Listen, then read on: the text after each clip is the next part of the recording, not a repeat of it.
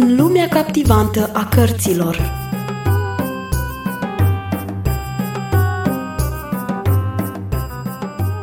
Rosemary primește o invitație la cină din partea familiei Milton.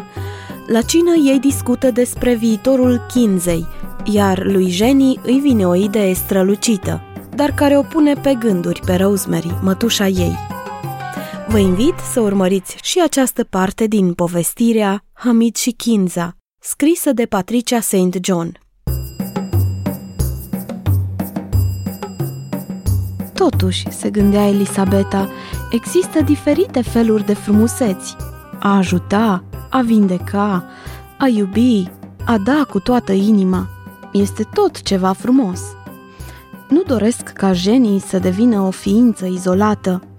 Eu doresc ca ea să progreseze în viață și să se căsătorească bine când va fi mare. Mai doresc însă ca ea să fie nobilă și altruistă, iar pentru aceasta Rosemary îi poate fi de un real ajutor. Ea îi spusese aceste gânduri și soțului ei, iar acesta fu de acord. În această policlinică, ea poate învăța ceva folositor și va descoperi prin aceasta că îngrijirea bolnavilor e importantă mai mult ca orice altceva. Rosemary, spuse Elisabeta cu un ton rugător, în timp ce o trase pe chinza lângă ea, N-ai putea face tu o excepție în seara aceasta, lăsându-i pe băieții tăi și să vii la noi ca să luăm împreună masa la hotel? Da, și așa duminica ei nu prea vin, răspunse Rosemary. În afară de aceasta, după masă sunt liberă, așa că primesc cu bucurie invitația ta. Îndată ce Kinza adorme, și aceasta e o chestiune de câteva minute, eu vin la voi Oh, mamă, uită-te!" strigă Jenny. Păunul își rotește coada!" Jenny îi trase pe părinți înspre păun, în timp ce Rosemary cu Kinza se duseră încet spre casă, urmărite de razele lungi și blânde ale soarelui de după amiază. Era încă prea devreme ca cea mică să se ducă la culcare. Rosemary se așeză pe pragul ușii, în locul unde mai bătea soarele, iar copilașii din vecini, cu fețele serioase, veniseră de se așezaseră cu toții, ghemuindu-se lângă ea. Rosemary le dădu câte o bucățică de argilă, cu care toată grupa se distra, încercând să formeze figurine și forme de fructe. Alții învârteau la nesfârșit în mâinile lor bulgări de pământ.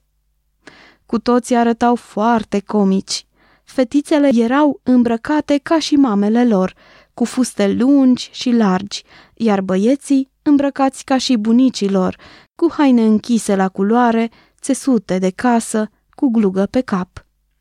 O bucată bună de vreme au format cu mult devotament figurile lor din lut, până ce tăcerea a fost întreruptă brusc de râsete nebunatice. Rosemary cercetă ce s-a întâmplat și, Află că un băiețaș de vreo trei anișori reușise să creeze ceva foarte original, și anume o banană. Chinza, căreia îi era imposibil să știe pentru ce se făcea atâta haz, râdea cel mai tare dintre toți. Rosemary se aplecă deasupra micuților și le admiră operele de artă. Copiii străluceau de bucurie, se lipeau de ea și o rugau să primească fotografii de la ei erau aproape toți copii din familii bine situate. Două fetițe purtau lănțișoare de argint la gât, ceea ce se presupunea să servească ca fiind o vrajă împotriva a tot felul de rele. Numele lor însemna flori de portocal și înger. Cei trei băiețași priviră spre ea cu ochișorii lor ștrengari și puse mânuțele lor murdare pe genunchii ei. Numele lor însemnau O slujitor al profetului, slavă religiei și domnul meu din Arabia. Va veni ziua când aceste nume se vor potrivi lor, atunci vor fi mândri, orgolioși mahomedani, ca și părinții lor. Acum însă arătau cu toții mai degrabă ca niște pisicuțe poznașe și durdulii. Rosemary le arătă un tablou cu o oiță pierdută în munți, ce striga, me, me, copiii râseră și făcuseră și ei la fel. Apoi veni păstorul plin de bucurie și luă oița pe umerii săi și o duse acasă, iar oaia mamă strigă, me, me. Micuții auziseră deseori povestirea aceasta, însă ea rămânea mereu, tot așa de interesantă. Când Rosemary o duse pe Kinza sus, în camera ei de culcare, copilașii au mai rămas ghemuiți pe prag și se prefăceau că sunt oița pierdută. Curând după aceea, Kinza îngenunche în fața patului ei și își împreună mânuțele pentru rugăciunea de seară. Mulțumesc, Doamne, pentru frumoasa zi din grădină și binecuvintează pe Jenny și pe toți copiii de pe stradă, spuse ea în grabă. Copiii n-au preocupat-o prea mult, căci era duminică, iar în această zi, înainte de a adormi, primi o bomboană. Pentru aceasta se bucura cu multă vreme înainte. Rosemary însă nu putea uita atât de ușor copiii de pe stradă, aceste sărmane oițe rătăcite ce stăteau pe pragul ușii în lumina amurgului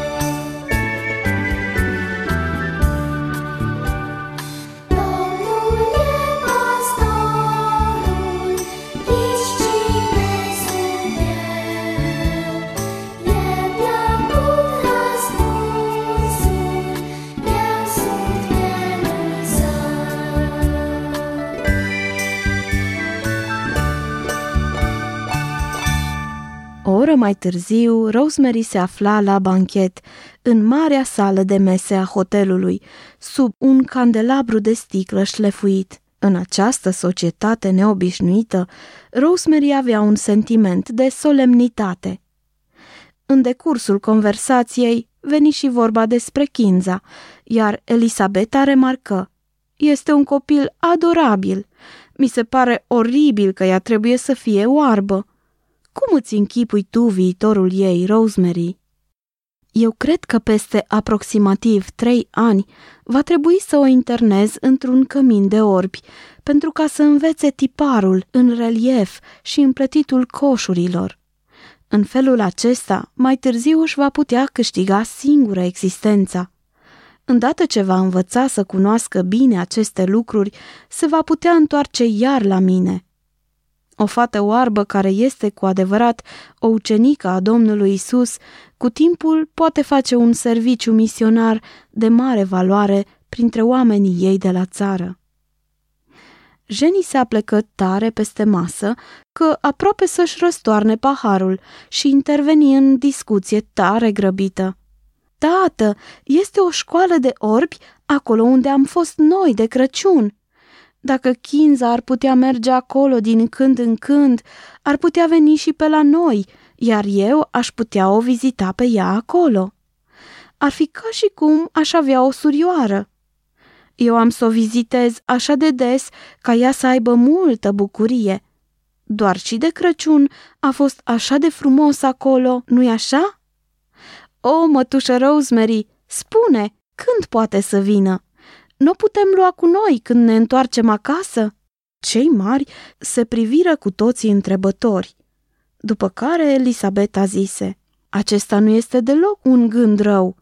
Școala este excepțională și primește deja și copii mici de tot. Soțul meu, cu siguranță, ar putea să o înscrie, căci este în comitetul școlii. Cu cât intră mai devreme, cu atât mai ușor învață limba iar putea călători bine cu noi în mașină, în loc să vii tu în Anglia să o aduci. Rosemary ezită. Ce-ar fi putut să răspundă? Totul venea așa dintr-o dată. Jenny sări în sus de pe scaun de nerăbdare. Jenny se plictisește așa de mult la călătorii lungi, adăugă Elisabeta. Ar fi mult mai bine dispusă dacă ar fi alături de un alt copil. Apoi se uită la verișoara ei cu o privire rugătoare. Nu știu ce să-ți răspund la toate acestea, replică Rosemary. Este foarte, foarte drăguț din partea voastră, dar Chinza este prea mică să poată merge așa departe. Mă voi mai gândi la aceasta și după două-trei zile am să vă dau un răspuns hotărât. Dar bineînțeles, spuse Elisabeta, ne vei spune și nouă dacă mai ai alte nelămuriri. Nu, Jenny, acum las-o în pace pe mătușa Rosemary. Astfel de probleme importante nu se pot rezolva la prima vedere.